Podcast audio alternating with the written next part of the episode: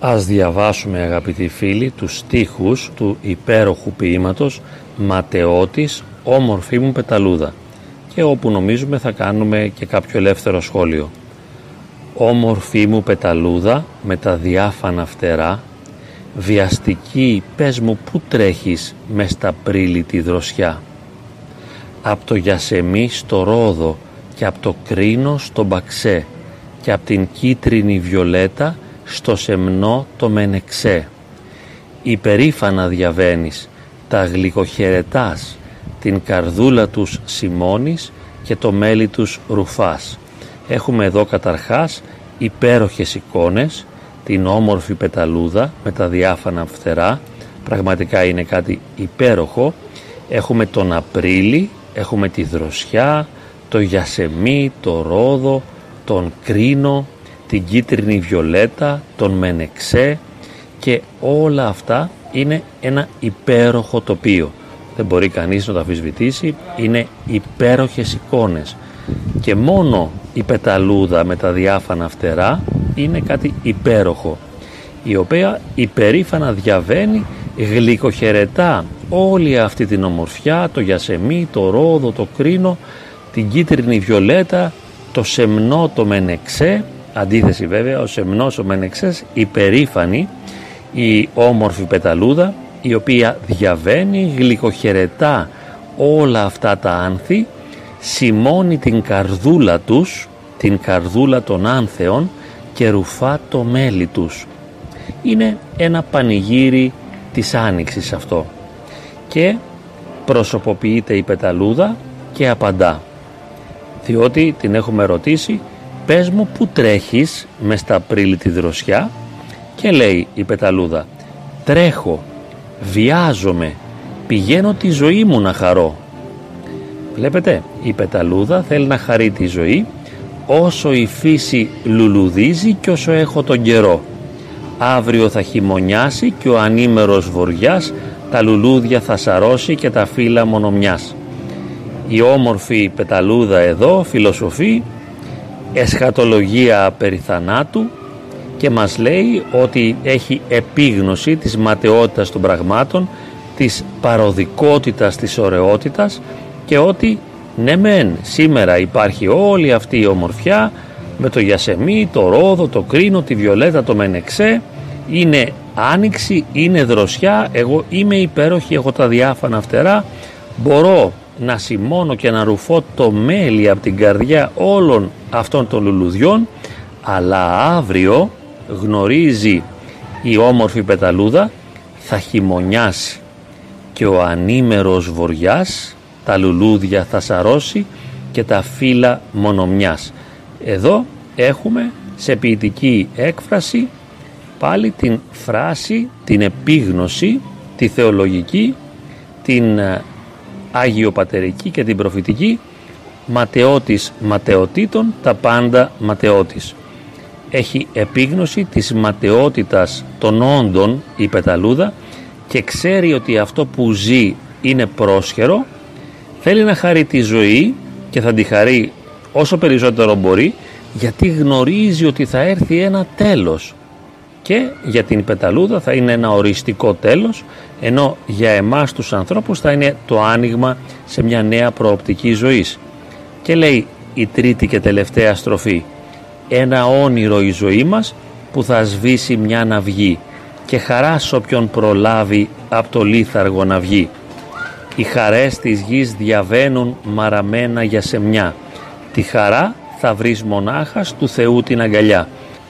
Αυτή η τελευταία στροφή είναι διδακτική, μας λέει τις αλήθειες, τις βαθιές αλήθειες, ότι η ζωή είναι ένα όνειρο, όπως λέμε και στην ακολουθία της κηδείας, πάντα ονείρων απατηλότερα, πάντα σκιάς ασθενέστερα. Το γνωρίζει αυτό η θεολογία της Εκκλησίας, το λέει η Πεταλούδα, είναι ένα όνειρο η ζωή μας. Μια ναυγή θα σβήσει και χαράς όποιον προλάβει από τον λίθαργο να βγει.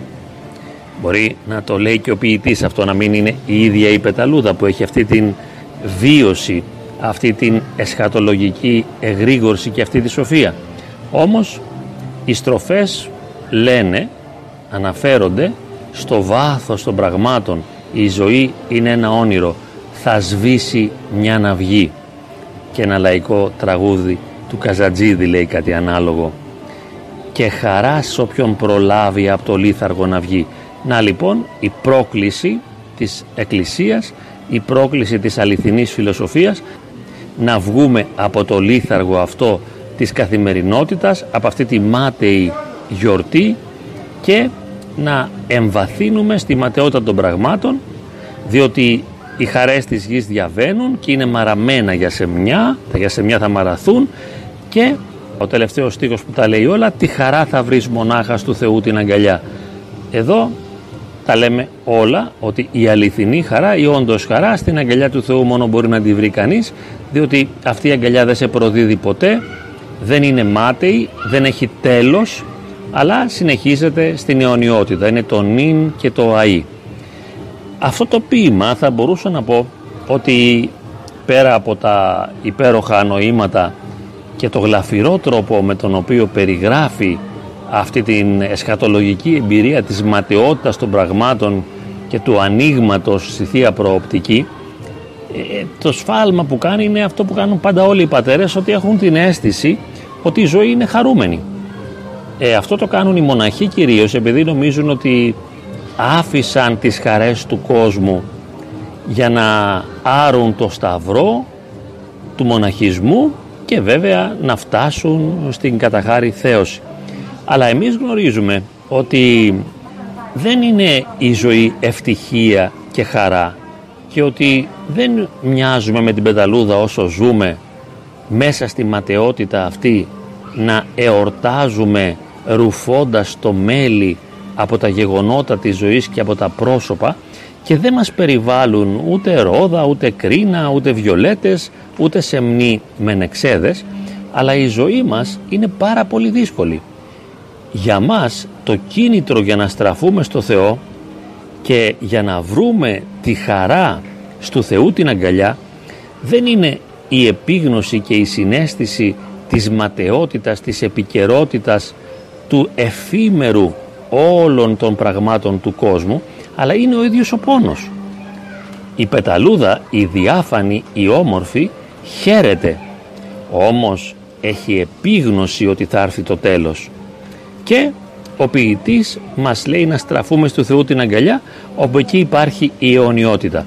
Εμείς θα στραφούμε όχι επειδή γνωρίζουμε ότι θα έρθει ο χειμώνας και ο ανήμερος βοριάς αλλά επειδή ήδη ζούμε το χειμώνα και τον ανήμερο βοριά και τα λουλούδια γύρω μας είναι ήδη σαρωμένα και τα φύλλα είναι πεσμένα κάτω και έτσι κράζουμε και φωνάζουμε και παρακαλούμε να μετάσχουμε στο έλεος και τη χάρη του Θεού για να βρούμε τη χαρά στο Θεού την αγκαλιά επειδή ξέρουμε ότι όντως μόνο εκεί υπάρχει η χαρά γιατί την έχουμε αναζητήσει κι αλλού και δεν την έχουμε βρει.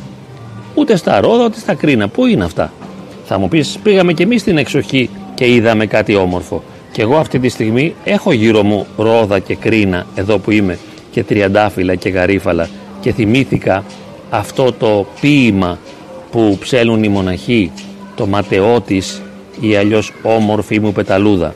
Βεβαίως έχω την ομορφιά αλλά αυτό είναι παροδικό θα δω την ομορφιά, θα μετάσχω στην ομορφιά και θα χαρώ για 5 για 10 λεπτά. Μετά θα επιστρέψω στην κοσμική πραγματικότητα και θα με περιβάλλουν οι εχθροί, θα βιώνω την εξορία από τον παράδεισο και δεν θα ζω τη χαρά της πεταλούδας, άλλωστε ούτε ο ίδιος είμαι όμορφη πεταλούδα, ούτε διάφανα φτερά έχω, εφόσον τα δικά μου φτερά είναι βεβαρημένα από την αμαρτία και η όψη μου έχει την ασχημία όχι μόνο του γύρατος αλλά και των παρενεργειών της αμαρτίας. Και βέβαια γνωρίζουμε ότι δεν έχει νόημα να βιαστούμε να χαρούμε τη ζωή εφόσον τι να βιαστώ να χαρώ.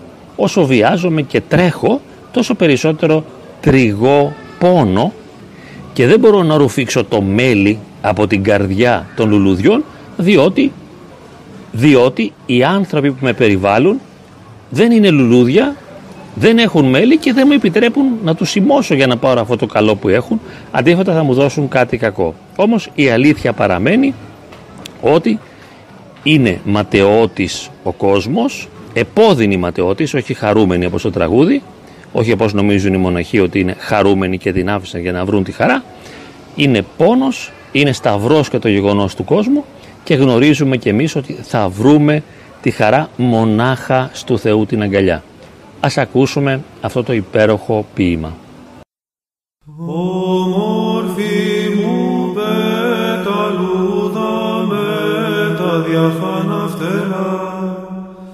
Βιαστική πες μου που τρέχεις μες στα πλήλη τη δροσιά.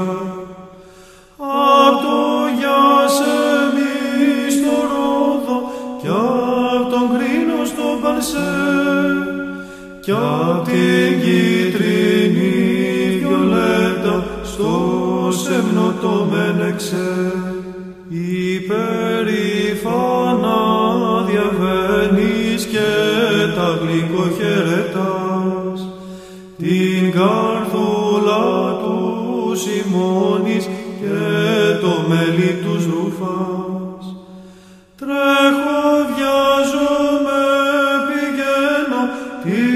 ζωή μου να χαρώ, όσο η φύση λουλουδίζει κι όσο έχω τον καιρό.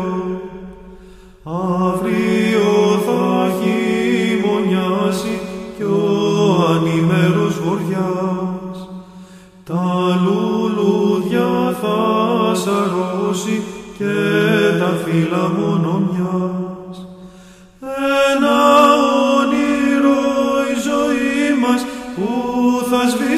Σβήσει μια να βγει και χαράσω πιο προλάβει απ' το λιθαργό να βγει.